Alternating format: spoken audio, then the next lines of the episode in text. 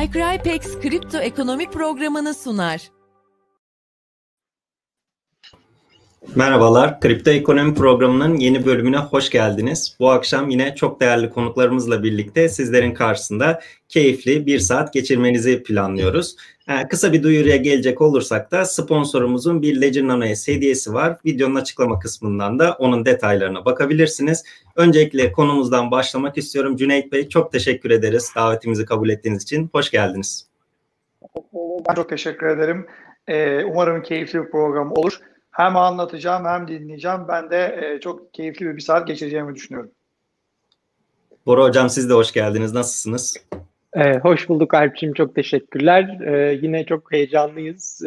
Cüneyt Bey, hoş geldiniz. Sahiden bu program bizim için ayrı bir özel. Çünkü sahiden biz hani sizlerle televizyondaki paylaşımlarınızı da yakından takip ediyoruz. Aynı zamanda biz de o paylaşımlara zaman zaman nacizane katkıda bulunmaya çalışıyoruz. Bu akşam, bu haftaki programımızda aslında böyle daha ana akım medyayla biraz daha bu işlerdeki işte YouTube medyasının birleştiği bir akşam, bir gece olacak. Konuşacak çok konu var. Burada farklı da bakış açılarını temsil ediyoruz. Burada üç ayrı perspektif olarak. Elden geldiğince siz değerli izleyicilerimizin yorumlarıyla da çok verimli bir akşam olacağını ümit ediyoruz. Sorularınızı da bekliyoruz. Alp'ciğim, nasıl başlayalım? Evet, yayın akışımızda sorularınızın hepsini görebiliyoruz. Orada siz sorularınızı yayın boyunca sorabilirsiniz. Ben Cüneyt Bey'e uygun olanları zaten iletiyor olacağım.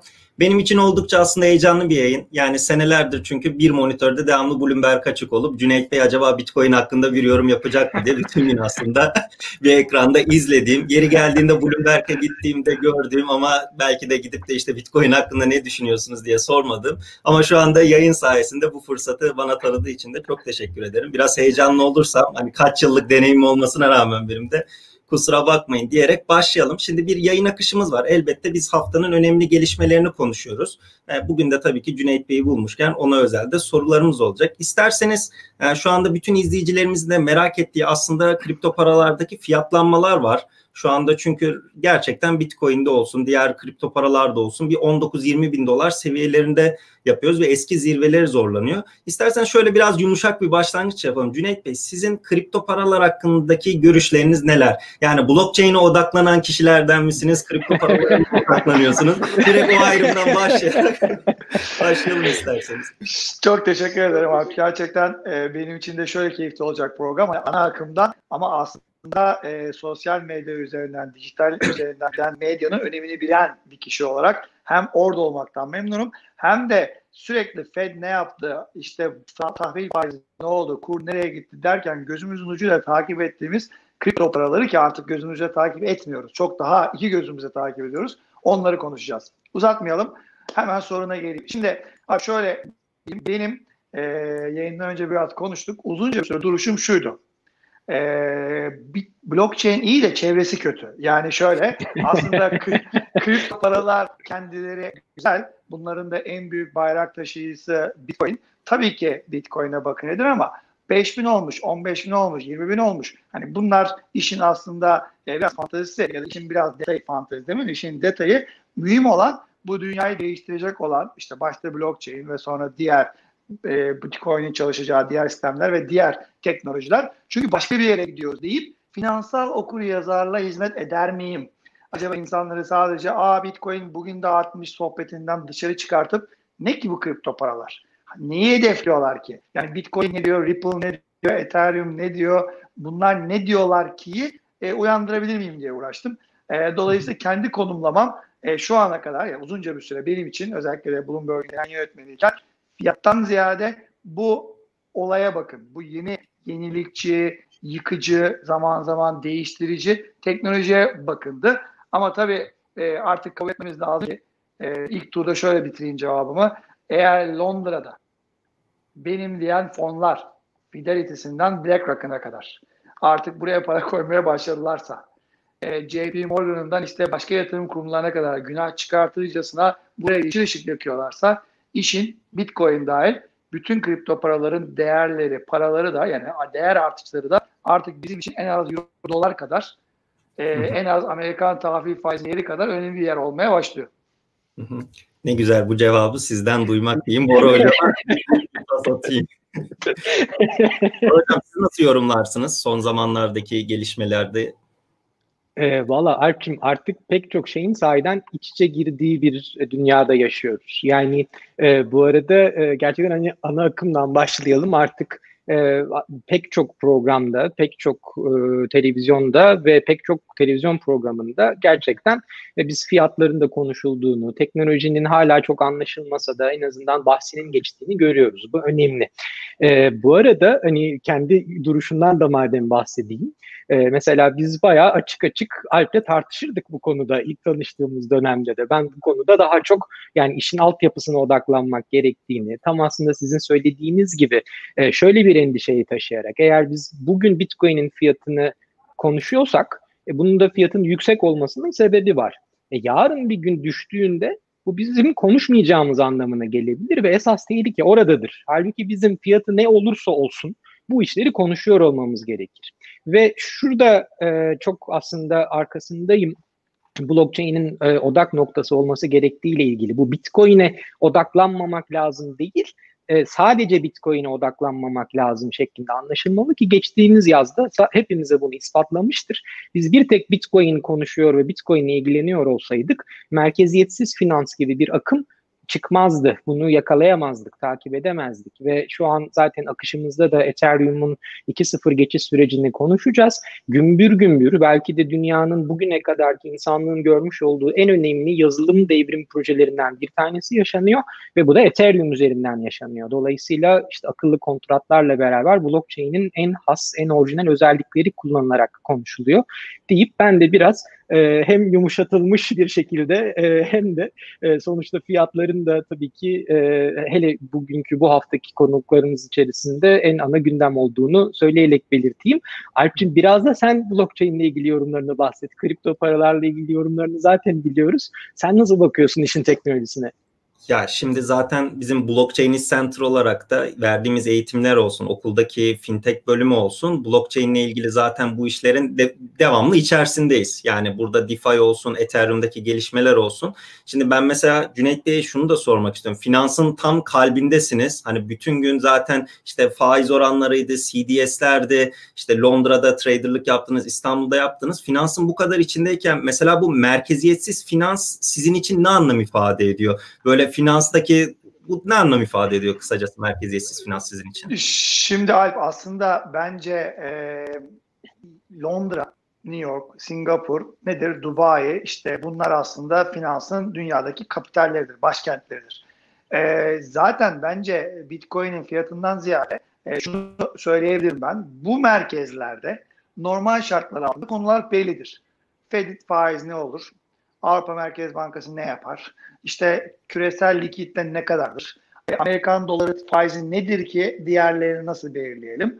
Euro nerede, dolar nerede? İşte 20 tane topikle, 20 tane konuyla ben sana 3 aşağı 5 yukarı bu 4 tane ana merkez, bir tanesi de çalıştım Londra'da bir yatırım bankacısı olarak medyadan önce, gündemi belirleyebilirim. Yani bunun etrafında detaylar birikmiştir. Şimdi başka bir şey var burada. O da şu, yani hemen zırt diye şuraya gelmeyeceğim, bir konuyu konuşmayacağım. O da olmaya başladı ama şuna gelindi. Ya bir dakika, bu işin şeyi çıktı. Yani 101 kitabında, ekonomi 101 kitabında uygulanan her şey tersi oluyor. Yani mesela Amerikan Merkez Bankası, değil mi? Amerikan dolarını alıyoruz. Ben cebime koyuyorum, sen koyuyorsun, hocam koyuyor. Sonra Amerika diyor ki, valla pandemi oldu. Benim bilançom 4 trilyon dolardı ya. Tamam, biz de zaten ona güvenerek aldık bu parayı. Şimdi ben onu 7 trilyon dolara çıkartıyorum. Nasıl yani? 3 ayda 3 trilyon dolara basacağım. Ya bir dakika, bunu basman demek benim cebimdeki paranın aslında enflasyona uğraması demek. Vallahi kusura bakma arkadaşım, yani benim şu an ülkem zor durumda diyor mesela.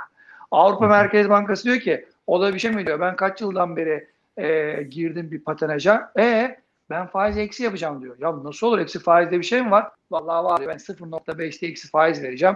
Onun üzerine de bilançoyu da 1 trilyon euroya çıkartıyorum diyor. Şimdi bunları niye altını çiziyorum biliyor musun? Bunlar normal şartlar altında kripto para gittiği dünya verilen mesajlardı. Bunların arkasında kim var? Ki günün birinde bu paradan en tane basılmayacağını kim biliyor? İşte atıyorum bunlar faiz ödemiyor ki. Hani, bunlarla alışveriş mi yapılıyor ki falan. Yani öyle şeyler olmaya başladı ki geleneksel, konvansiyonel finans sisteminde son birkaç yıldan Covid'le beraber normal şartlar altında benim de okuduğum, ettiğim zamandan ve öncesinden gelen herkes şöyle bekliyor yani çaresiz bir şekilde. Çünkü diyor ki bu iş bir yerde patlayacak, bu kadar kitle var, 0 faiz var, bir enflasyon var ama şu an kendini gösteremiyor çünkü talep yok. Ama burada bir şey olacak, bir patlama olacak. Dolayısıyla ne olmalı? Alternatif ne olmalı? Alternatif ne? Gayrimenkul değil. O iş oldu, patladı, gitti. Teknoloji biraz alternatifim diye çıkıyor gene. İşte bakıyorsun en değerli şirketler gene teknoloji hisseleri. Ama fiyat kazançları olmuş 30, 40, 60, 70 gitmiş bir tarafa. Gene de bir alternatif olarak duruyor. Ve bir anda kripto paralar oradan orada esmeye başlıyor. Ve diyor ki bir dakika diyor zamanı geldiğim yerine yetiştim, imdadına yetiştim diyor. Farklı disiplinlerle geliyoruz diyor ve senin derdine derman olabilirim diyor. Mesela bankacılık sisteminin girmek istemediği bir kredi mevduat ilişkisi varsa oraya girerim diyor. Mesela diyor bankacılık sisteminin çok fazla komisyon alarak yaptığı bir dış ticaret finansmanı varsa oraya da girerim diyor.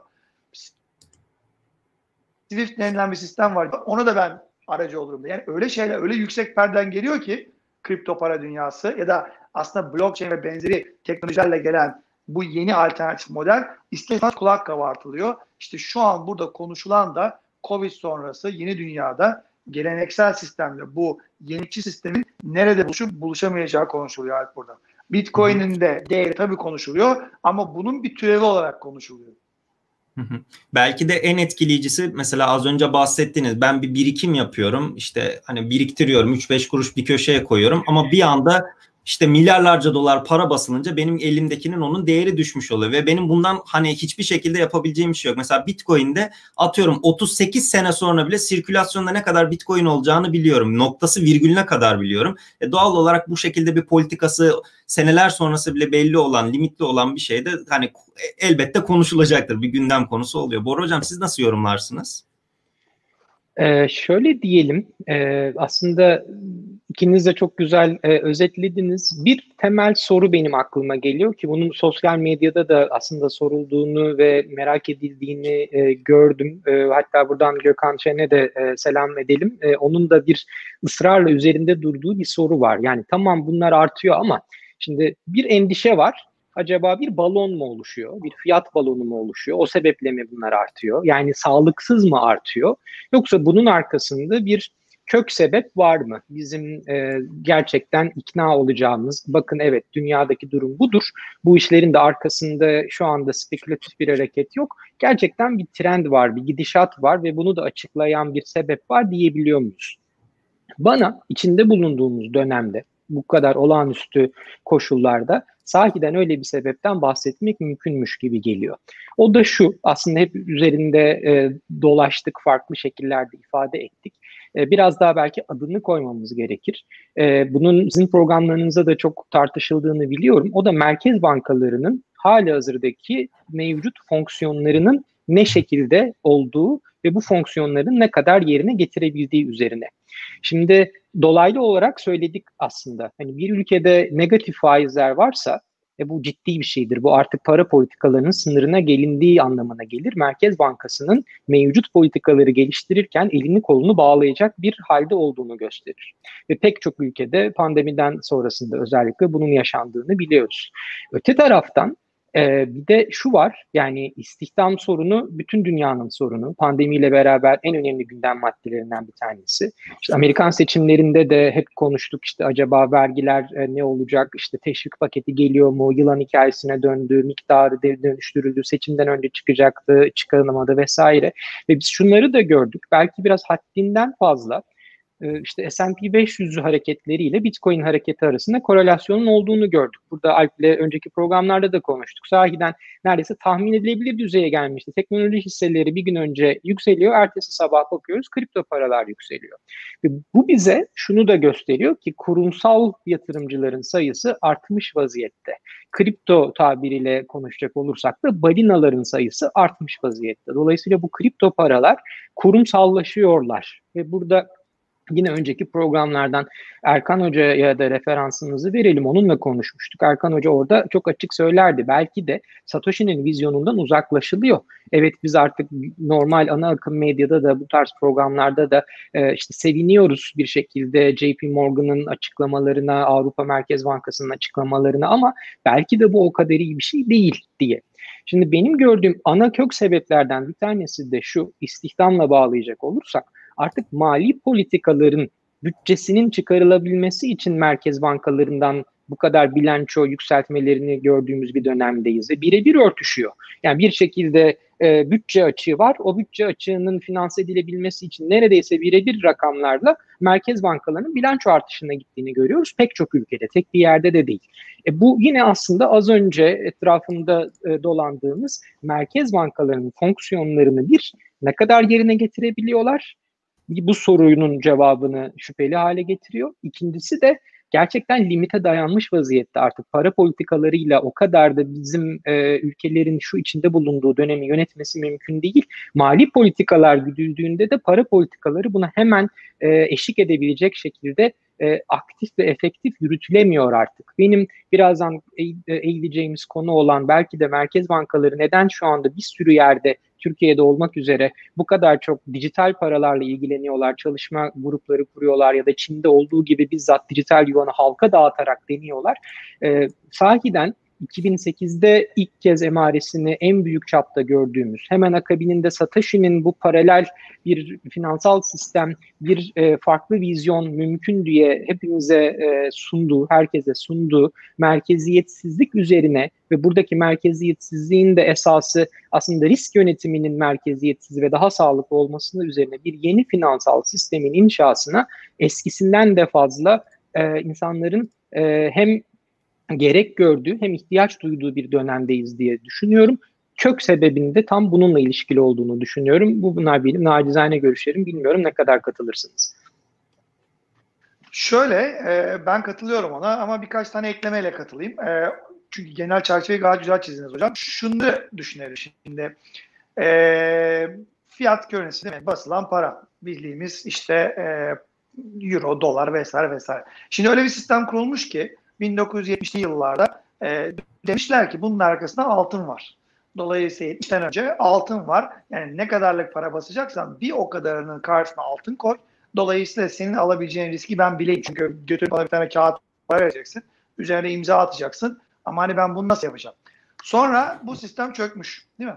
Bu sistem çökmüş çünkü Amerika bir sıkıntıya girmiş. Demiş ki ben buna başaramam, para basmam lazım. Ben sizin adınıza bütün bu sistemi ölçemem demiş. İşte arada bir geçiş süreci olmuş vesaire. Ve gelinen noktada şu an her ülke parasının hiç Amerikan dolarına falan bile sabitlemeye gerek kalmadan olasıca geçilmiş.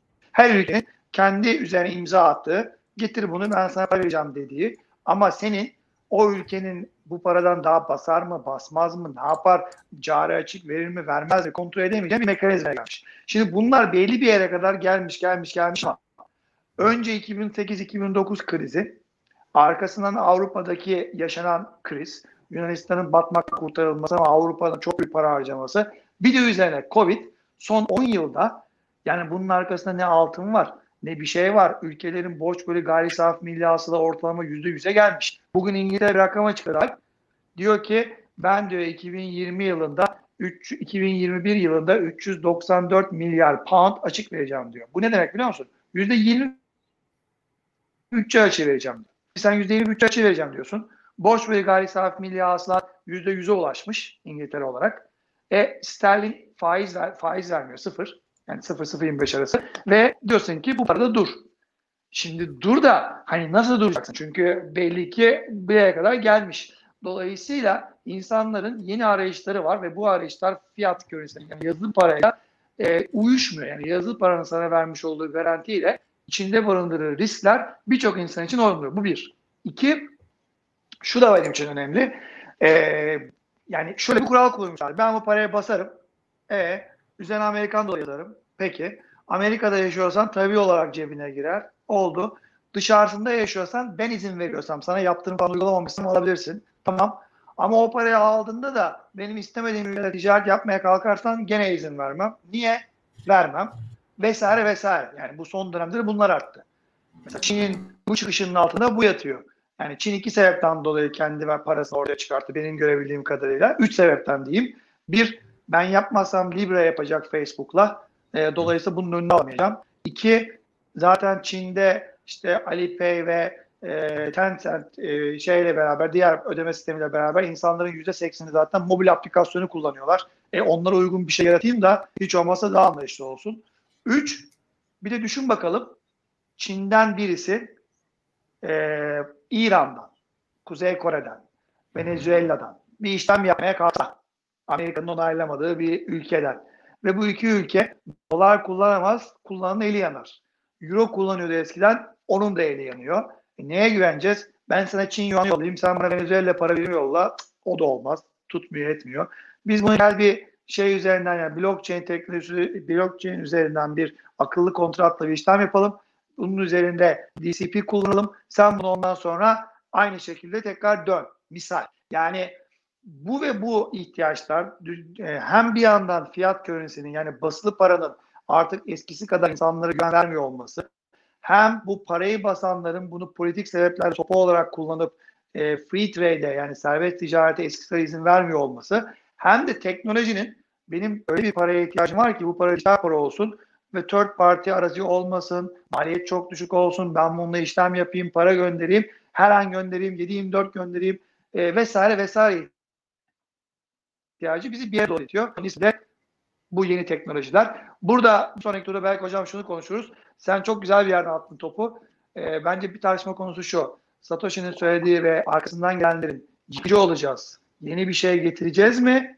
Yoksa bunların ehlileştirilip normal sistem içerisine entegre edenleri mi kazanacak? Esas herhalde en büyük kırılımlardan biri orada olacak. Zaten tam orada emareleri de görmüyor muyuz? Mesela PayPal haberi çok önemli bir etki yarattı. Hatta bir domino etkisi yarattı belki. Bu son dönemde tekrar bu kripto para piyasalarının yeniden bir hacminin yükselmesinde.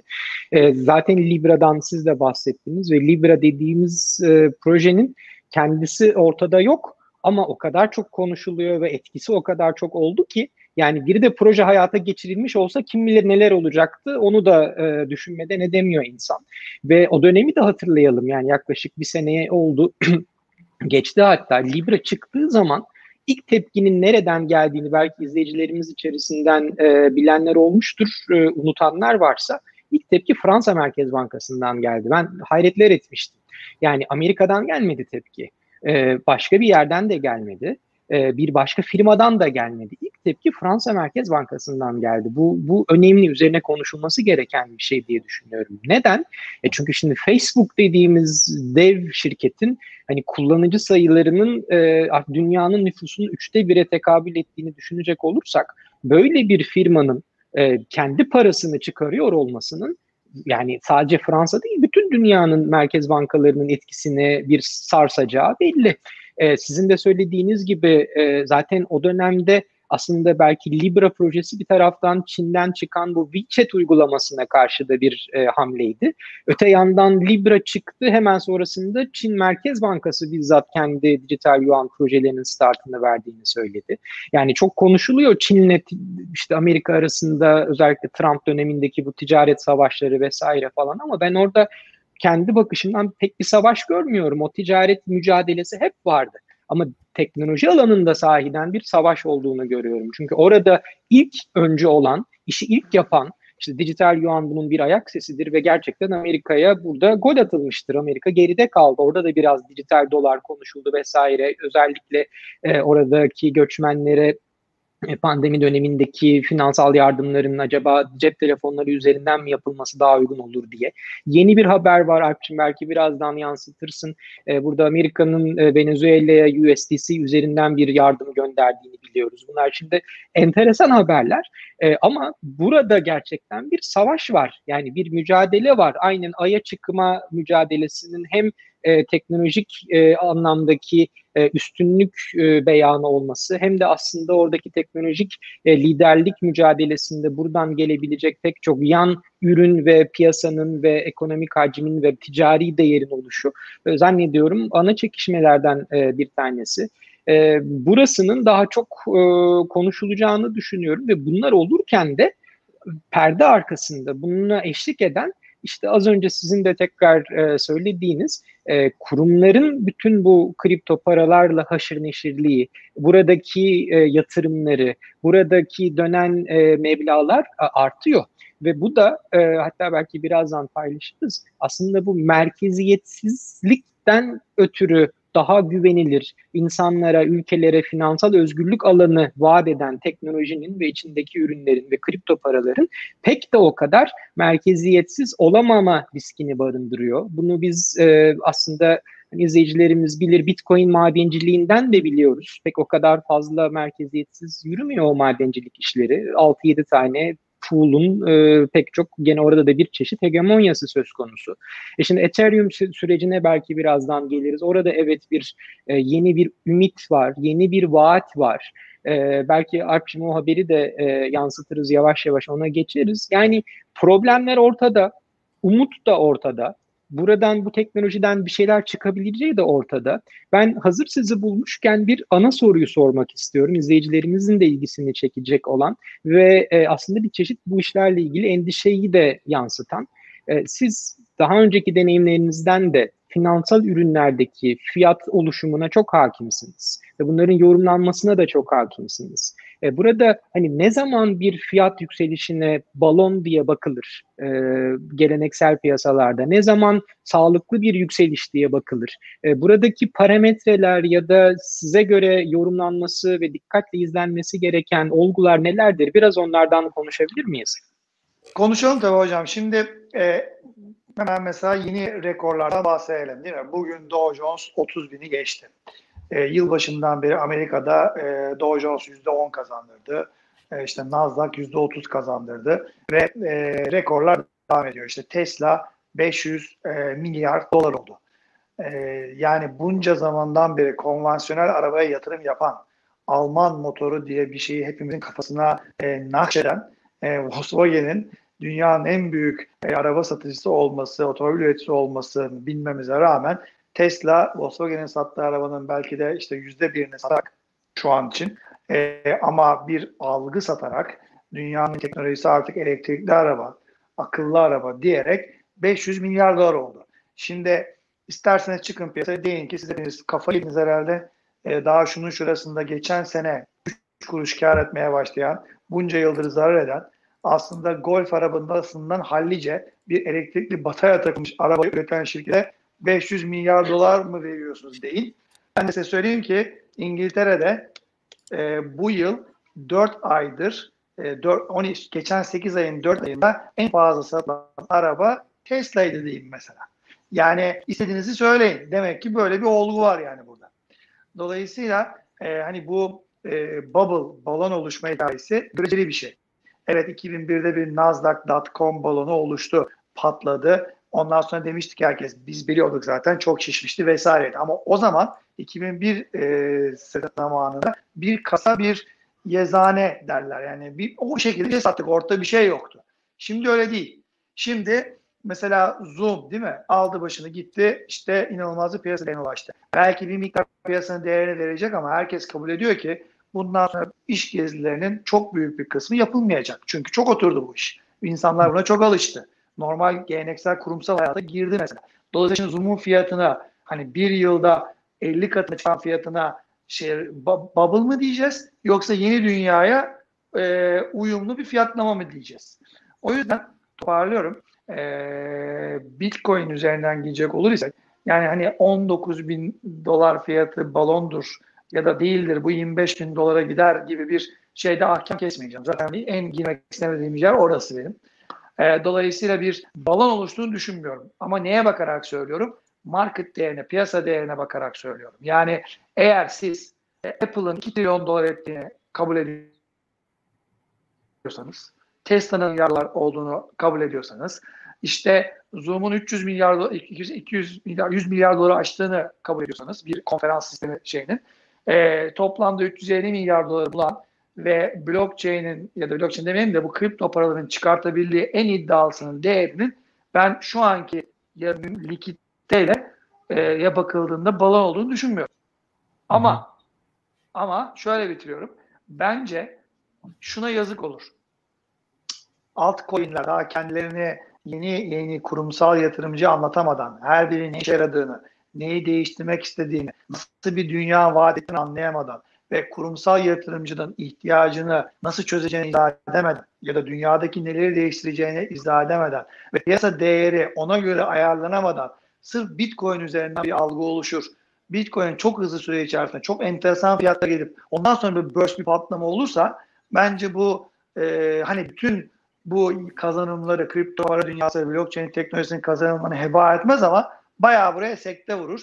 O yüzden linç yemeyecek. Şunu söylemek istiyorum. Bitcoin iyidir, hoştur ama geri kalan paralar ne yapıyor, ne ediyor, bu dünya nereye gidiyor? Bence o tarafa doğru da hem kurumsal hem de bireysel yatırımcıları bilgilendirmek lazım. Cüneyt Bey, siz kırmızı giyiyorsunuz diye bile satacağımızı mı söylüyor diye mesaj alan vardır burada. O şekilde söyleyeyim ben. Bloomberg'de de vardı. Kravatınızın rengine göre falan yapıyorum yatırım diye yazanlar vardı. Var o çok. Bugün yeşil kravat takmışsınız. Ne demek istediğinizi anlıyoruz Cüneyt Bey falan diye tweet geliyor bize. Ben hocam yapalım. Yayın akışımıza devam edelim ama birkaç tane soruyu ben birleştirerek sormak istiyorum. Sorularımıza da bir yandan devam etmek için. Şimdi Cüneyt Bey'e şu soruyu ben sormak istiyorum açıkçası. DeFi konusunda konuştuk. DeFi'nin felsefesi aslında bankalar gerekli değildir. Bankacılık sistemi gereklidir. Bankacılığın buradaki bütün sistemini, kredi verme olsun, işte mevduat olsun, biz bunları DeFi'ye getirmeye çalışıyoruz. İlk felsefesi budur ve yaz aylarında da bu yaz özellikle herkes bundan konuştu aslında. Son geçtiğimiz 4-5 ay hep bundan konuşuldu. Siz bankaların geleceğini nasıl görüyorsunuz? Nasıl bir role bürünecek? Sadece kredi verme için mi kullanılacak? Yani insanların bu bankacılık sisteminin bir en azından 5-10 sene sonrasını nasıl görüyorsunuz? Abi sana şöyle söyleyeyim. 17 trilyon dolarlık para, çoğunluğu Avrupa'da ve Alman tahvilinde olmak üzere, negatif faizde kuzu yatıyor. Bir başka örnek vereyim. Avrupa'da toplam mevduat rakamı, Avrupa Bankası toplam mevduat rakamı 10 trilyon euroyu geçti ve tüm zamanların rekor seviyesinde. Ama buna karşılık kredi bacağına baktığın zaman kredi bacağındaki büyümenin o kadar olmadığını görüyorsun. Niye? Çünkü bankacılık sektörü şöyle çalışır. Ben de yıllarca bankacılık yaptığım için çalışır. Bakar. Risklere bakar. Fırsatlara bakar. Eğer NPL yani sorunlu kredi oranı arttıysa, kredi kalitesi bozulmaya başlamışsa bilançosundaki, mevduatı geri göndermez. Bilançosu düşmez ama bu mevduatı gider daha safe, daha güvenli yerlere park eder. Hazine tahvili, devlet tahvili alır. Hazine bonosu alır. Çok büyük müşterilere kredi verir. Top tier, A not kredilere not verir. Böylece duruma bakar.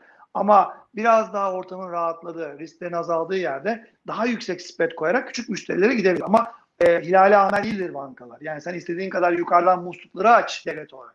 Bunun aşağı inmesi için sistemin, bankacılık sisteminin de kendi röntgenini çekmesi gerekir. Yani şimdi eski bir bankacı olarak bankaları da çok suçlamayayım. Ama durum da budur.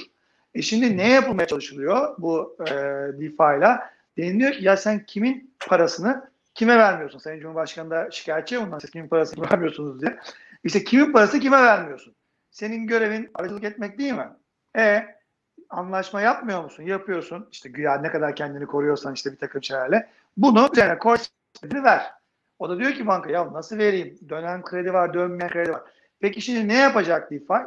Diyecek ki bunu bana... Ben bir mekanizma, sonuçta bankacılık sistemini ortadan kaldırmıyorum. Bu tarihten beri gerekli olan şey. Kimlerin elinde bazı varlıklar, para var. Kimlerin elinde proje var, para yok. Dolayısıyla bunları birleştirmem lazım benim. Ne yapalım? Akıllı kontratları üzerine oturtalım. Altında 7D'nin görevi görecek olan ve eş zamanlı çalışacak olan bir teknolojiyi oluşturalım. Burada parayı yani kalalım, faiz gibi toplayalım. Öbür taraftan bunu kredi gibi verelim. Ama olası durumda teknoloji devreye girerek batı kredi vesaire de paranın batması gibi konulara izin vermeyelim ve bu işin içerisinden aracıları çıkartarak sistemin dönmesini sağlayalım. Böylece sadece en büyük müşteriler değil, en altta kredi skoru olmayan ama aslında işini yapmak isteyen insanlar da istifade etsin. Dolayısıyla bu anlamda bakıldığında ben DeFi'nin bankacılık sistemine ciddi sağlayacağını, ya bankacılık sisteminin kendine çeki düzen vererek, şartlarını daha iyileştirerek kredi mevduat konusundaki seçiciliğini daha azaltarak buna karşılık ya da zaman içerisinde bu piyasanın, DeFi piyasasının bayağı bankacılık sisteminin alternatif olarak büyüyeceğini düşünüyorum. Süper. Evet Bora Hocam, sizinle devam edelim. Şöyle diyelim, aslında bu bankacılıkla ilgili biraz ben de yorum yapmak isterim. Özellikle merkeziyetsiz finanstaki o motto ile ilgili. Yani bankacılık faaliyetleri, hizmetleri gereklidir ama bankalar gerekli değildir. Tabii çok güçlü bir söylem. Ve bir yandan da bu güçlü söylemin aslında arkası doldurulmaya da çalışılıyor. Burada hani güncel gelişme olarak belki yansıtabilirsin Launchpad, Ethereum'u Alp'cim. Şimdi teknoloji bu kadar önemli ve bu kadar belki de protest söylemlerle beraber bir iddia taşıyor. Diyor ki biz aracı kurumların getirdiği kısıtlamaları ve bu kısıtlamaları da özgürlük kısıtlamaları olarak değerlendirerek söylüyorlar. Ve diyorlar ki hani artık biz birilerine bağımlı olmadan kendi finansal kararlarımızı verip bunun neticelerine de kendimiz katlanabilecek ve bunun tabii ki artılarını da kendimiz paylaşabilecek durumdayız. Teknoloji bunu sağlayabiliyor. Ve şu anda %96 yanlış bilmiyorsam merkeziyetsiz finanstaki projelerin ana altyapı platformu Ethereum olarak gözüküyor. Şimdi ama Ethereum'un da tabii ki bir önemli sıkıntısı var. O da çok fazla yoğunluk olduğunda işte gas fee dediğimiz aslında buradaki komisyonlara denk gelecek ücretlerin çok yükselmesi. Bunlar tabii bu işin ilerlemesinde önemli bir engel. Ama şimdi bir bankaların gidişatına bakıyoruz. Hani 20 sene önceki bankalarla şu anki bankalar tamam belki çok farklı değil ama hani hizmet ve ürünler arasında böyle süper farklılıklar da yok. Bir de böyle daha insanlara yönelik, daha insanların finansal özgürlüğünü sağlamaya yönelik bir gidişat da pek yok orada. Öte taraftan teknolojiyle beraber gelen bir iddia ve o iddianın arkası şu anda tam hazır olmasa da bu hazırlığı tamamlamaya yönelik bir sürü kişinin emeği olan projeler var. Burada Alp'cim ben birazdan sana bu arada Bitcoin ve Ethereum karşılaştırması üzerinden de pas atmak istiyorum. Belki hatta ilk soruya da bağlayabiliriz. Çünkü bu da sosyal medyada konuşuluyor. Mesela Bitcoin'deki yükselişler biraz daha spekülatif bulunurken Ethereum'da sonuçta perde arkasında bu 2.0'a geçiş süreciyle beraber yanlış bilmiyorsam saniyede ne kadar işlemdi Alp'cim Ethereum 2.0'la beraber 1500 işlem mi? Orada birkaç aslında farklı rakam görüyoruz. En azından şu anki haline göre çok daha hızlı bir altyapı diyelim. Bu sunulduğunda bu vaatler yani insanların kendi finansal sistemine katılımlarının kendi iradesinde olması özgürlüğü. Buradaki işte bir şekilde teminat gösterip bunun karşılığında kredi alabilme esnekliği. Burada alınan riskin tam karşılığı olabilecek yüksek faiz oranları tarzındaki yeni nesil kavramlar bir yandan çok önemli. Bir yandan tabii suistimali de açık. Burada ana soru daha önceki programlarımıza da konuştuğumuz gibi sözde ve teoride çok güzel olan şeylerin altyapısı tam hazır olmadığında o geçiş sürecindeki boşlukta tabii ki bunu istismar eden projeler de oluyor. Adı DeFi olup merkeziyetsiz olup aslında hiç o kadar merkezi olmayanlar da oluyor. Bunların da aynen Bitcoin'deki belki spekülatif olabilecek hareketler gibi bütün bu ekosisteme zarar verme potansiyeli mevcut. Ama bunu bir kenara bırakacak olursak gümbür gümbür bir altyapı inşa ediliyor. Ve bu altyapıya bir şekilde mevcut bankalar ayak uydurmazlarsa bu aynen hani internet bağlantısı veya internet bankacılığı olmayan bankaların durumu neyse ona dönecek birkaç sene sonrasında. Dolayısıyla zannediyorum aslında bankaların elinde yani ne kadar da bu alanda kendilerini güncelleyebilirlerse burada çok yeni fikirleri kendilerine adapte edebilirlerse ve en önemlisi az önce sizin söylediğiniz gibi hani kimin parasını kimden saklıyorsundaki o ana eleştiri noktası olan biraz belki fazla meseleleri kendi kontrollerinde tutma meselesini esnetmezlerse işte bir yorum var mesela PTT gibi olabilirler demişler. Hani olabilir sahiden ya da belki sadece yatırım danışmanlığına dönüşür bankaların faaliyetleri. Hocam bir ekleme yapayım. Şimdi Dünya Ticaret Örgütü'nün verdiği rakamlar var. Özellikle de Asya ve bizim bulunduğumuz gelişmekte olan ülkelerde dış ticaret yapılmaya için yola çıkıldığında bu dış ticaretin her dış ticaret işleminin 80'inde dış ticaret finansmanı için bankalardan kredi alınmak zorunda kalınmış. Yani insanlar kendi öz sermayesiyle değil, önce iki tane şirket birbiriyle işlem yapacak, bankaya gidiyor. Ben şu ürünü alacağım diyor. Önce para lazım bana diyor. Tamam diyor. Parayı borcu alıyor. Sonra ne alıyor? İşte kredi mektubu alıyor. Tamam diyor. Ondan sonra ihracat sigortası alıyor. Tamam diyor. Şu kadar maliyetler var. Tamam diyor. Arkasından işlem gerçekleşiyor. İşte iki tane muhabir banka devreye giriyor. Birbirlerine taahhütleri veriyorlar. İşlem gerçekleşiyor. Yani inanılmaz bir şey var orada. Bir komisyon var ve bu işlemin güvenli olabilmesi için arada blockchain'in algoritmaları olmadığı için bunların iki muhabir banka tarafından garantilenmesi için birbirine ödenen primler var. Blockchain diyor ki ben bunları kaldıracağım diyor. Ya da işte Ethereum üzerinden yapılacak akıllı kontratlardaki işlemler ben bunları kaldıracağım diyor. Ama bunların çözemediği bir şey vardı. Bende para yok. İşte bu merkeziyetsiz DeFi'da hani bu sen getir coin'ini ver ben ona kredi vereyim sistemi de aslında ihtiyaç olan krediyi sağlamış olacak. Dolayısıyla kağıt üzerinde her şey gümbür gümbür geliyor. Burada bir metrofen zaman. İki, hani bu sistem inşallah suistimal olmadan, inşallah büyük bir handikapa uğramadan ve çok büyük bir yol kazası olmadan evrilir. Aynen öyle. Alp'cim istersen biraz bültenimize geçelim mi? Bültendeki iki haberi belki paylaşabiliriz. Bir tanesi Amerika'nın yaklaşık 1 milyar dolarlık bir alımı haberiydi. Yanlış hatırlamıyorsam 9. haber. Bir de ondan hemen sonrasında aslında bizim Merkez Bankamızın yaratmış olduğu son dönemdeki yeni bir pilot uygulama olarak FAST uygulaması sistemi.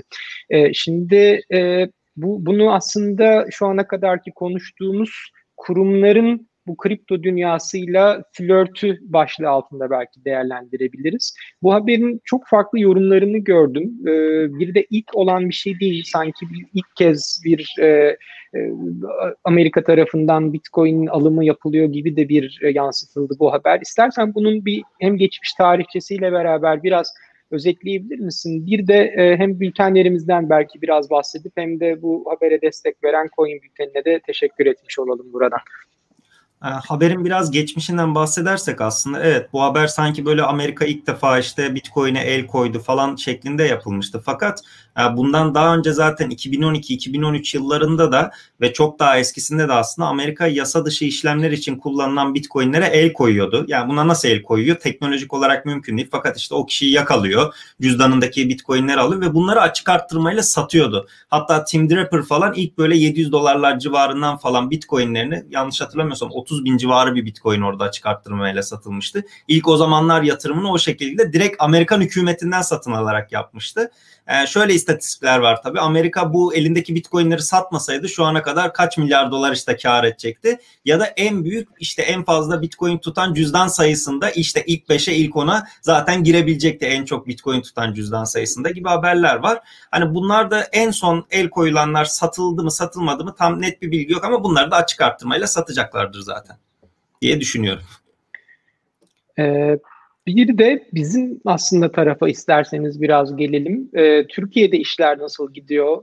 Hem belki son dönemdeki ekonomik gelişmelerden de birazcık bahsedelim. Cüneyt Bey'in yorumlarını da ben orada merak ediyorum. Belki sonrasında da bu Türkiye'deki FAST sistemine geçeriz. Şimdi çok merakla bekleniyordu. İşte Türkiye'deki faiz artışı olacak mı olmayacak mı? Geç mi kalındı? Burada bir şekilde biraz kısır döngü bir tartışmaya gidildi aslında bir taraftan. İşte enflasyon mu faizi tetikliyor, faiz mi enflasyonu tetikliyor'ya kadar tartışmalar döndü. Ama bir taraftan da Türkiye'nin en önemli makroekonomik dengelerindeki bozuklukların belki kök sebebi olabilecek cari açık mesela unutuldu.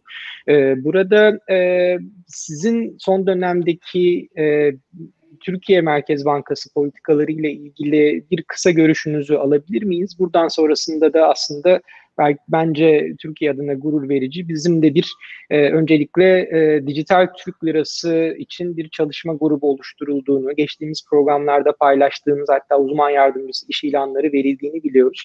Hemen akabinde de Merkez Bankası'ndaki son dönemde başkan değişikliğinden sonra hemen çıkan bir FAST haberi var. Hatta onu da İlk olarak sevgili Sefer Yüksel'in haberiyle öğrendik. Biraz isterseniz bizim tarafı yorumlayalım mı Cüneyt Bey? Olur. Evvela konvansiyonel zaten yani faiz artışı ve Türkiye'nin son birkaç haftadan beri Türkiye'den gelen değişik müzik tonuna girelim. Biz öyle diyoruz. Çünkü gerçekten Türkiye'den gelen müziğin tonunda değişiklik var. Yani Londra'da bu hissediliyor. Bu sadece 475 baz puanlık faiz artışına ibaret değil.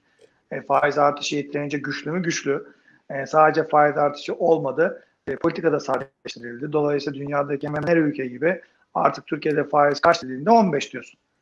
15 ama koridor, 15 ama geçti kitle penceresi, 15 ama şu bu yok. Artık 15. Normal olması gerektiği gibi. Dolayısıyla hem sadeleşme hem de enflasyonun üzerine yaklaşık 200-250 baz puanlık bir beklenen enflasyonun üzerine bir risk birimi vermek Türkiye'nin bu konuda ben enflasyonla mücadele edeceğim cümlesini şaka yapmıyormuş, edecek hakikaten gösterdi. Artı hafta sonu işte görevden alınan Merkez Bankası Başkanı, Maliye Bakanı yeni gelen isimleri verdikleri mesajlar da net. Şeffaflık, öngörülebilirlik, enflasyonla mücadele, uluslararası normlarla uyumlu politikalar, para politikası ve mali politikanın uyumu gibi bir yatırımcının, yabancının, yerlinin duymak isteyeceği ne varsa sözlü bunlar da söylendi. Dolayısıyla şu an Türkiye'nin bundan 2 hafta ya da 3 hafta önce 500'ler üzerinde gezen CDS yani risk birimi şu an 390'a kadar düştü. Hatta şöyle söyleyeyim size, Türkiye 2 ay evvel bir 5 yıllık Eurobond ihracı yapmıştı. 28 ayın arkasından %6.30 faiz vermişti. 2,5 milyar dolar borçlanmıştı 5 yıllık vadede. 2 ay geçti. O zaman CDS 500 küsürdü. Şimdi 380'e düştü. Bu sefer Türkiye Cumhuriyeti Merkez Bankası, Türkiye Hazinesi 10 yıla kadar çıkabildi ki 2 yıl mıydı 10 yıla? Defa çıktı 2 yıldan sonra. Ve sadece 6 faiz öderek, 5 yıllıkın da altında bir faiz öderek borçlanabildi. Demek ki Türkiye'den gelen faiz artışı, söylemler, ekonomide, demokraside, hukukta reform sözleri ve bunların en yetkili ağzından, Cumhurbaşkanı'nın ağzından çıkıyor olması Türkiye'den gelen müziğin tonunun, sesinin değiştiğini söylüyor. Tabi bunlar sadece söylem. Eyleme geçmesi lazım, vücut bulması lazım, dış politikada vesaire bir takım farklı sinyallerin verilmesi lazım. Bunlar olacak mı olmayacak mı göreceğiz ama şu ana kadar kur hariç her taraf iyimser tepki veriyor. Kur niye vermiyor? Orada bir arz talep dengesizliği var. Yani CDS 380'e düşüyor ama CDS yiyip içmiyoruz. O senin risk primini gösteriyor. Tahvil faizi geliyor. Tahvil faizini de yemiyoruz, içmiyoruz. Ama kur öyle bir şey değil. Kur gerçekten döviz almam lazım ki şunu alacağım. Döviz almam lazım ki borcumu kapatacağım diyen insanlarla bir de ben döviz alacağım mutlaka bir kenara koyacağım diyen insanlarla bu tarafta döviz getiren insanların bir eşleşmesi lazım. Bu da hala bir gap var, boşluk var. Dolayısıyla dövizin rahatlamamasının sebebi biraz bu. İlerleyeyim zamanı kullanmak için diğer soruya. Türkiye'de Türkiye Cumhuriyet Merkez Bankası da işte Singapur gibi, Çin gibi, Avrupa Merkez Bankası gibi, İngiltere Merkez Bankası gibi kendi dijital parasını çıkartmanın hazırlığı içerisinde. Bununla ilgili ciddi konuşmalar var. Sağ olsun Sefer de bunları iyi takip ediyor dediğiniz gibi Sefer Yüksel. Biz de duyuyoruz. Dolayısıyla bu çok önemli bir gelişme olacaktır. Çünkü tabii kripto para olmuyor, bu Merkez Bankası'nın çıkarttığı para dijital para oluyor. Ancak dijital paranın da bir ülkenin önümüzdeki döneme hazırlanması açısından Merkez Bankası'nın altında ve kripto paraların da daha iyi o kulvardan geçebilmesi açısından çok önemli ve tamamlayıcı olduğunu düşünüyorum. Dolayısıyla çok önemsiyorum bunu ve şunu söyleyip bitireyim. Ancak bunu yani dijital parayı düşünebilen bir Türkiye'nin Merkez Bankası'nın işte PayPal'ı yeniden devreye sokabilmesi, Booking gibi, Booking.com gibi uygulamaları yeniden izin vermesi ve dijital paraya direkt sinerji yapabilecek olan aplikasyonların menşeine bakmadan yeni olaylaması lazım ki ya da bunlara alternatif biz bir şey çıkartacağız ama yani ne kadar çıkarsak dünyadan gelen paraya toplamamız lazım. Aklımız taş, ürkütümüz kurbağa o zaman değişsin. Tam bu noktada şunu da ben değerlendirmek ve sormak isterim. Şimdi hep aslında para politikaları üzerinden bu kripto paraların etkisi olabileceğini konuşuyoruz. mali politikalar üzerinden ne gibi bir etkisi olabilir de bence mutlaka sorulması gereken bir soru. Çünkü şimdi hani baktığımızda rezerv para birimi olan doların bütün dünyayı etkilemesine rağmen ve Fed'in kararlarının bu kadar dolayısıyla can kulağıyla takip edilmesine rağmen rezerv para üzerinde diğer ülkelerin hiçbir aslında söz hakkı ya da işin politikasında bir etkileri yok. Bununla beraber de tabii ki işte aslında Çin örneğini programın başında konuştuk. Çeşitli ülkeler arasındaki ticarette de bu durumun yarattığı bir takım sıkıntılar var. Türkiye özelinde baktığımızda da biz burada acaba sizce hani dijital Türk lirasının Türkiye'nin ticaretinde ya da belki bir cari açık sorunuyla mücadelede kullanılması mümkün olabilir mi? Bu tabii biraz vizyon ve yorum sorusu. Yani işin doğrusunu bilmemiz şu aşamada daha oradaki dijital para ortada yokken sadece belki bir fütüristik bir konuşma olarak bir de biraz bence sadece para politikalarına sıkıştırılmış kripto para konusunu biraz daha büyük makro ölçekte ve sahiden uluslararası ticaret ve cari açıkla mücadele düzleminde değerlendirmek için bu soruyu soruyorum. Orada sizin düşündüğünüz bir öngörü var mı? Hocam çok var. Demin söylemiş olduğum örnekte dünya merchandise yani mal ve hizmet ticaretinin %75'i dolarla yapılıyor. Halbuki bu işlemlerde iki tarafın çoğunluğu çoğu zaman Amerika değil. Yani iki ülke bu işi Amerikan dolarıyla yapmak zorunda kalıyor büyük oranda. Niye? Çünkü en geçer, en convertible, en değeri stable kalabileceği düşünülen her iki tarafın kabul edebileceği şey bu. Ama onun üzerine ne yapıyorsun? Swift kullanmak zorundasın. Amerika'nın onay verdiği bankalarla gitmek zorundasın. Muhabir banka kullanmak zorundasın vesaire vesaire. Şimdi ne yapmaya çalışıyor insanlar? Mesela Türkiye örneğinden gel. İşte ben Rusya'dan gaz alıyorum, doğal gaz alıyorum. Diyelim Rusya'ya domates satıyorum. Yani yanlış anlaşılmasın, başka şeyler de satıyoruz ama hani bu böyle bir şey yapıyoruz. Şimdi ben niçin bunun üzerine Amerikan dolarıyla bu işlemi yapayım ya da euro yapayım, değil mi? Ben TL vereyim ona, o da bana ruble versin. Ama hani dolarla işlem yaptığında ikimiz muhabir bankalardan değiştiriyoruz parayı, bitiyor. Ben ona TL'yi nasıl göndereceğim? O bana rubleyi nasıl gönderecek? Bunun için merkez bankaları önce swap yapması lazım. Her iki ülkenin merkez bankası swap'la diğerinin parasını alması lazım. Sonra işlemi yapacak şirketle indirmesi lazım vesaire vesaire. Ama biraz önce konuştuğumuz blockchain üzerinde akıllı kontratlara uyumlu her iki tarafın dijital paralarının kenarda durduğu arada tek bir şeyin geçiş yaptığı bir sistemde gördüğünüz gibi ne Swift kullanıyorsun ne Amerikan doları kullanıyorsun. Misal. Türkiye için şöyle de bir durumu var. Biz bir ara bir Şangay Beşlisi çok meşhurdu ya Türkiye'de. Şöyle Şangay Beşlisi'ne gidelim falan. Yani mesela nasıl gideceğiz ki? Yani sen ihracat yaptığın yerler batı. Parayı batıya mal satarak doları oradan topluyorsun. Sonra Çin'e 20 milyar dolar açık veriyorsun. Rusya'ya 14 milyar 15 milyar dolar açık veriyorsun. Ne kadar topladığın para varsa oraya gönderiyorsun. Adamlar senden dolar kabul ediyor. Euro kabul ediyor. Başka bir şey etmiyor. Yok böyle bir dünya. Yani dolayısıyla yani senin batıya bütün zorluklarla bir şey satarak kazandığın doları, euroyu götürüp bir başka pakta vermek de makul. Yani böyle sıkıntılar da var. Dolayısıyla çok haklısınız. Sadece para politikası aracı olarak değil, kripto paraların aslında altında bulunan, üzerine şekillendikleri teknolojilerle devreye girerek ve her iki ülkenin çıkartacağı dijital paraların da kenarlardan tamamlamasıyla ülkeler arasındaki ticaretin yerel paralarla yapılabilmesi, bunun minimum maliyetle yapılabilmesi gibi imkanlar çıkacak ortaya ki çok büyük olay bu. Şununla son bitireyim. Facebook dedik ya başında. Hocam düşünün şimdi. Facebook zaten halihazırda hani ikinci el hepimizin kıyafetlerini satabileceği ya da eşyalarını satabileceği bir platform var. Ama yakın zamanda bir şeyler çıkarttı. Shop diye, mağazalar diye. Alibaba ve Amazon örneği ne yapıyor burada? KOBİ'ler de kendileri dükkan açıyor. O dükkan üzerinden hani bir nevi platform yarattı kendisine. Gelin siz de orta ölçekli şirketler olarak benim üzerimden satın diye. Buraya kadar tamam. Hani bunu Alibaba da yapıyor, diğeri de yapıyor.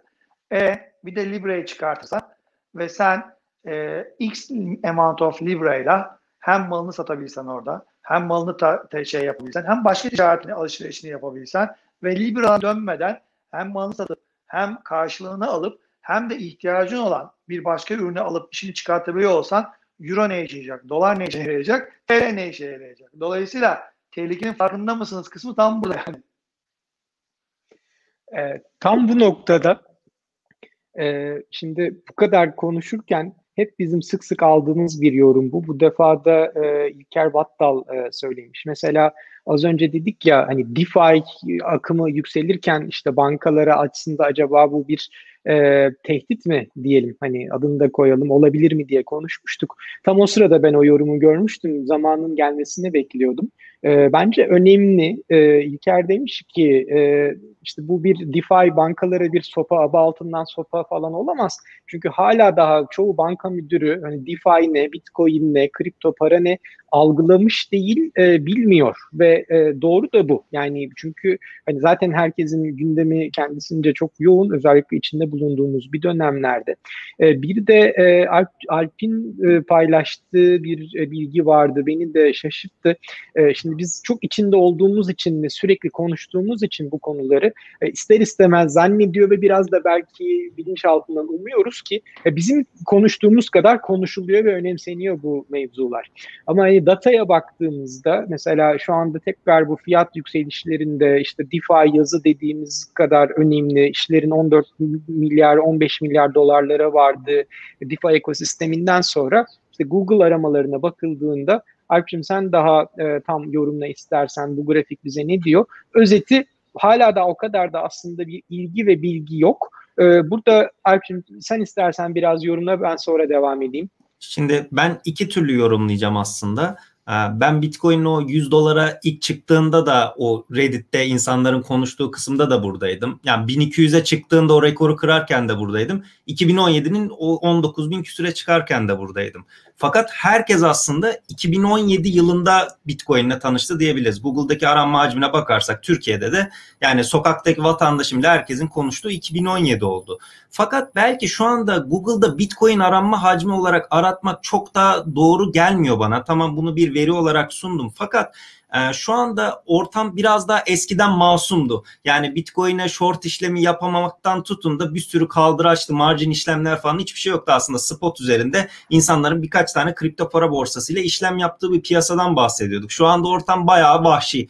Bir sürü bunun üzerinde oyuncak çıktı. İnsanlar Bitcoin'le ilgili aslında çok daha fazla işlemler yapabiliyor. Ve bu bilinirlikten sonra şu 2017'den 2020'ye geldiğimizde Google'da aslında insanlar belki şu an Bitcoin aratmıyor. Belki şu anda direkt CoinMarketCap'e giriyor. Belki şu anda direkt en popüler bir kendi kullandığı Bitcoin borsasına girip fiyata oradan bakıyor, ne olmuş ne bitmiş diye.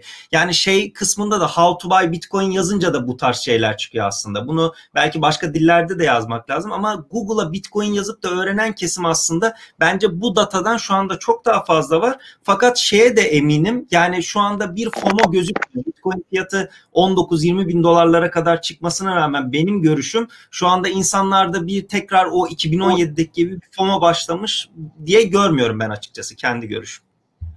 Dolayısıyla aslında daha sağlıklı bir büyüme olduğunu söylüyorsun, doğru anlıyorsam. Evet. Hani evet. Burada Google'da bir 2017'deki gibi bir ilginin olmaması konuya ilgisizlik değil, tam tersi daha ileri düzey bir ilgi olduğu için bu hatta aramalara bile yansımış diyorsun.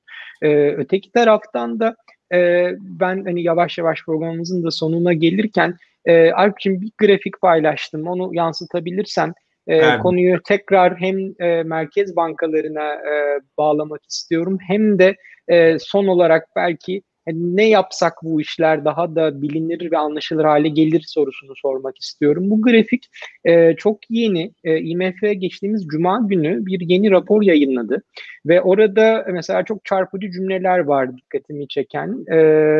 Bir working paper serisi 20'ye 254, ilgili izleyicilerimiz referansa da bakabilirler. Mesela şunu biliyoruz bu rapora göre, iki tane çarpıcı sonuç var.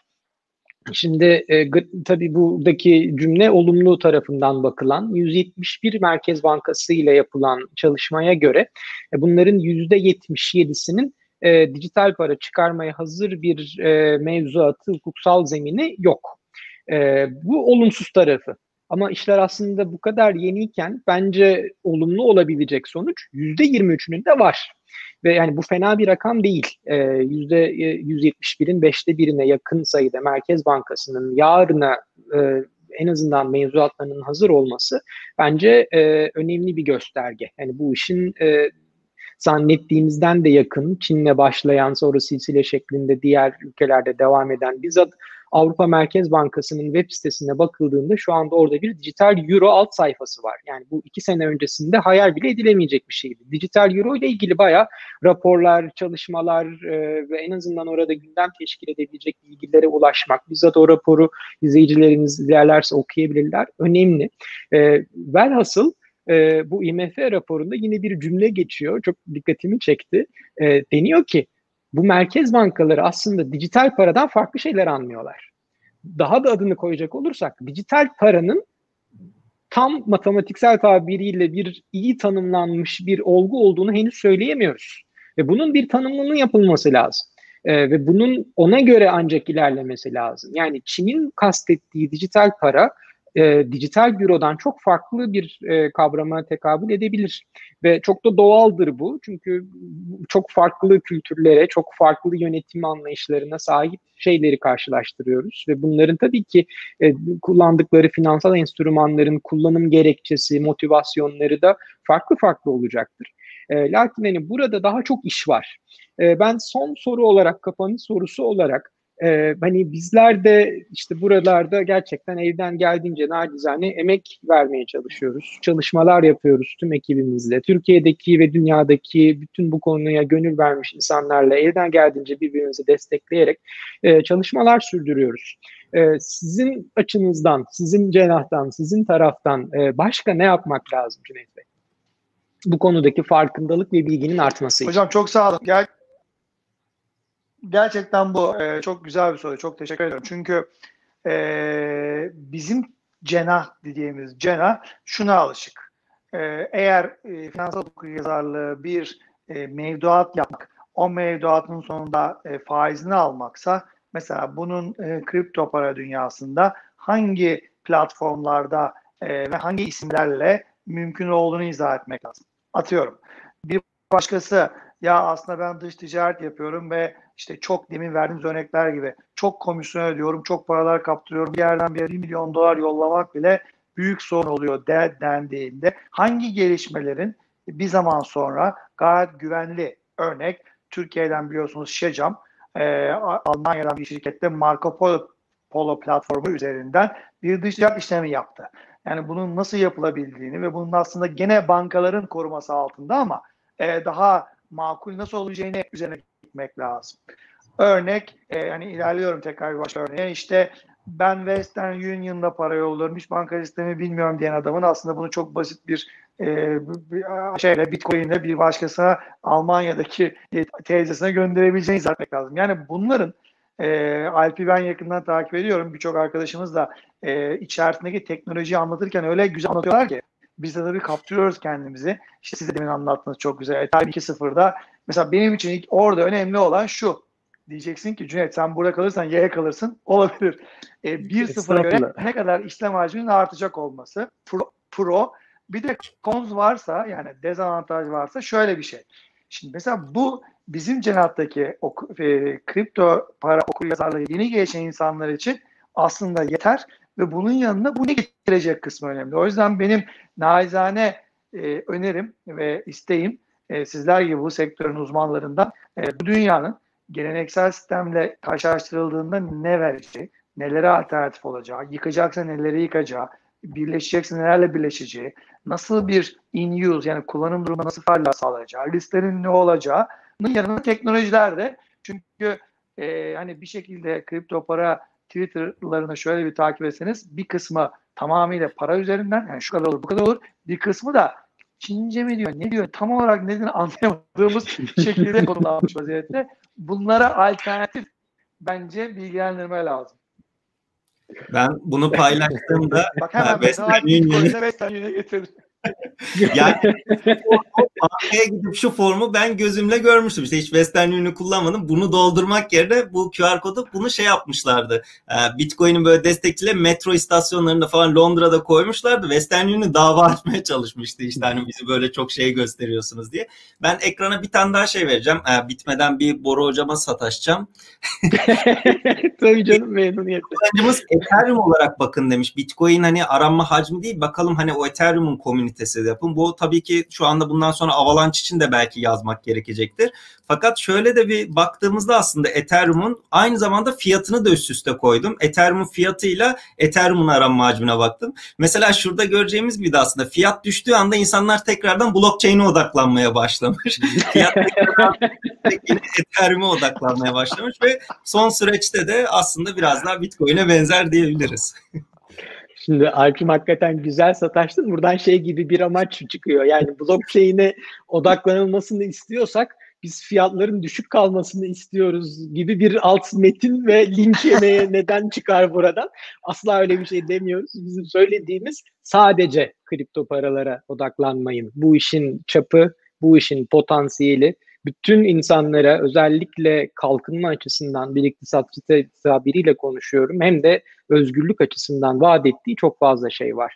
İşin sadece burada yine izleyicilerimiz içerisinden birisi sormuş. Küçük kripto para yatırımcısına tavsiyeniz ne olacaktır değerli hocalarımız diye Bülent Polat 1048'de göndermiş. Sahiden burada sizler varken benim yatırımlar üzerine çok konuşmam uygun olmaz. Ama bir akademisyen olarak şunu söyleyebilirim ki hani benim bildiğim en değerli yatırım insanın kendine yaptığı yatırımdır. Hem sağlığına, hem bilgisine, hem eğitimine, hem vizyonuna. Arşiv müşterisi gibi gözümden kaçmadı. Hayır, ben şunu söylüyorum. Sahiden bir işten bir gelir elde etmek istiyorsanız, o işe yatırım yapıyorsanız bunun en değerli kısımlarından bir tanesi bence zamandır ve sizin kendi kararlarınızı verebilecek seviyeye gelmenizdir. Ancak ondan sonrasında zaten iş spekülatif olmaktan, şu şöyle dedi, bu böyle dedi'den çıkar. Ne ben blockchain'e odaklanmışım umurda olur, ne Alp kripto paralara odaklanmış umurda olur. Herkes zaten kendi kararlarını çok daha sağlıklı alır ama bunun için ciddi bir emek gerekiyor deyip ben sözü sizlere bırakayım. Yavaş yavaş da galiba sonuna geliyoruz programın abiciğim. Ben de bu soruya şöyle cevap verebileyim o zaman.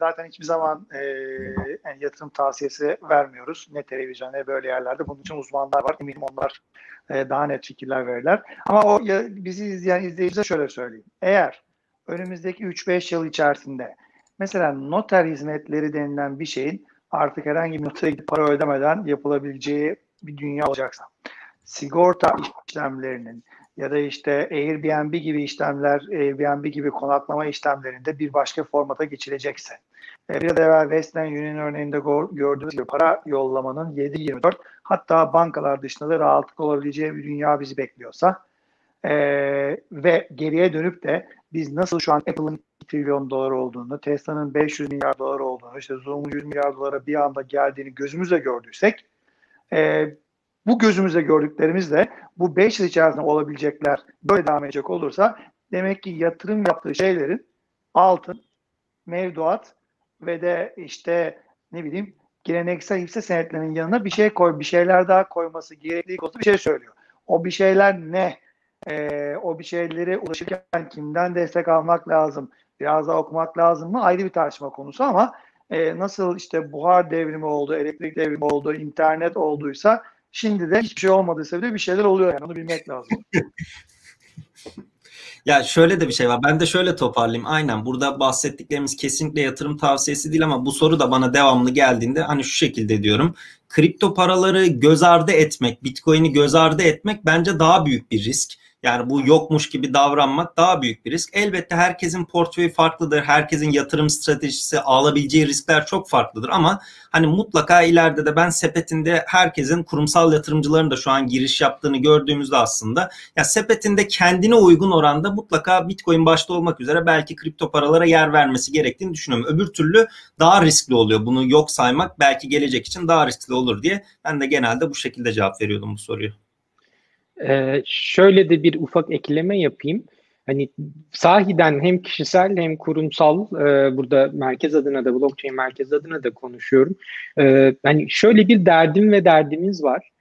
Bu tür yeni teknolojilerin bir asansör etkisi şeklinde hızlı kalkınmaya da vesile olduğunu biz biliyoruz iktisat tarihinden. Güney Kore örneğine bakmak yeter belki de. İşte bundan 30 sene öncesinde iki ülkenin gayri safi milli hasılası arasındaki farka ya da benzerliğe bakalım. Bir de şimdi bakalım. Güney Kore'nin buradaki sıçrayışını teknolojiyle ve düzgün teknoloji yatırımlarıyla yaptığı açık. İşte hepimiz telefonlar kullanıyoruz. Şimdi bu tarz yeni nesil teknolojiler diye genelleştirelim, hatta blockchain'den de çıkaralım. Bunlara yatırım yapılması bizi müşterisi olmaktan değil, sadece üreticisi olma fırsatını taşıyor. Burada zaten üniversite öğrencilerinde de girişimcilerin ne kadar çabaladığını görüyoruz. Burada sadece kripto paralara değil, işin teknolojisine de odaklanın mesajında aslında sizler üreticisi olun. Hani neden Türkiye'den de dünya çapında projeler çıkmasın ki? Çıkıyor. Burada İlker'in, tekrar görüyorum, Avalanche bunun için var dediğini. İşte evet, Emin Günsürer Hoca var. Bununla beraber işte Meltem Demirörs var. Onların çalışmaları var. Yani dünyada pek çok aslında projelerin ayak sesleri geliyor. Bizzat bizim ülkemizden yetişen insanlar tarafından da. Hani bizim ana arzumuz, tekrar altını çizelim, bu işin sadece al satını yapmak üzerine bir bakış değil, gerçekten buraya yeni ürünler çıkarabilen, bizzat hani kendi coin'ini yapan anlamında söylemiyorum ama öyle projeler yapılsın ki o projeler üzerinde başkaları coin yapabilmek istesinler gibi. Yani bizden de Vitalik gibi insanlar çıkabilsin ve dünyada biz hani ve bu programda da sadece işte Bitcoin, Ethereum'u değil bu projeleri de konuşabilelim diye temennimizi de ben sunmuş olayım. Yavaş yavaş da sanıyorum kapatıyoruz. Evet. Konu başlıklarımız bu kadardı. Çok keyifli gerçekten. Çok sağ olun. Buyurun artık sana bırakıyorum. Buyurun. Siz son tamamlayın. Buyurun. Yok, şöyle tamamlayacaktım. Sözünü kestim. Kusura bakmayın. Çok keyifliydi. Gerçekten önümüzdeki belki 5-6 ay sonra inşallah tekrar bir araya gelirsek 5-6 ay içerisinde bile bugün söylediğimiz bazı konularda müspet ya da menfi olan gelişmeleri, ne kadar hızlı oldu bu gelişmeler diye konuşacağımızı düşünüyorum.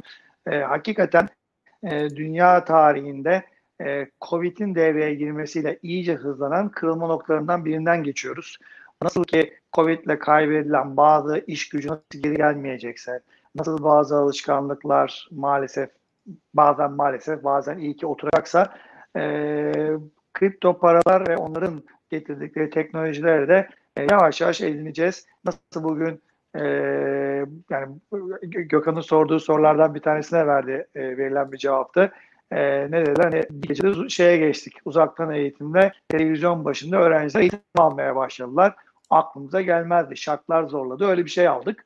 Dünyanın her yerinde böyle oldu. Demek ki bir noktada olmaz denilen, kimsenin yapmaz denilen şeyleri, çapları oluşacak ve yapacağız. Dolayısıyla bence kafayı geniş tut, yani açıyı geniş tutup bir yere fixlenmeden gelişmeleri takip edip ama onlara hani yön vermek değil, onları anlamaya çalışırsak bence bu süreci en iyi yönetiriz. Yön verebilecekler, demin hocamın söylediği gibi zaten önden gitsinler. Onlar bu işin en bayraktarları olacak zaten. Bora Hocam, müsaadenizle kapatıyorum ben de o zaman. Estağfurullah Erçin, tabii. Çok teşekkür ederiz. Benim için oldukça, yani böyle tarihi bir yayın oldu, öyle söyleyeyim. Bu benim hayallerimden biriydi açıkçası, sizinle yayın yapmak. Tamam. Çok memnun oldum. Gerçekten çok teşekkür ederiz. İzleyicilerimize de bize bir saatten fazla süre ayırdığınız için çok teşekkür ederiz. YouTube kanalımıza abone olursanız bir sonraki videolarımızı da düzenli olarak takip edebilirsiniz. Onun dışında sponsorumuzun bir Ledger Nano S hediyesi var. Ona da açıklama kısmından detaylı bakabilirsiniz. Yayınlarımızı podcast olarak da Spotify'dan takip edebilirsiniz diyerek tekrardan sizlere çok teşekkür ederim. Herkese iyi akşamlar. İyi akşamlar.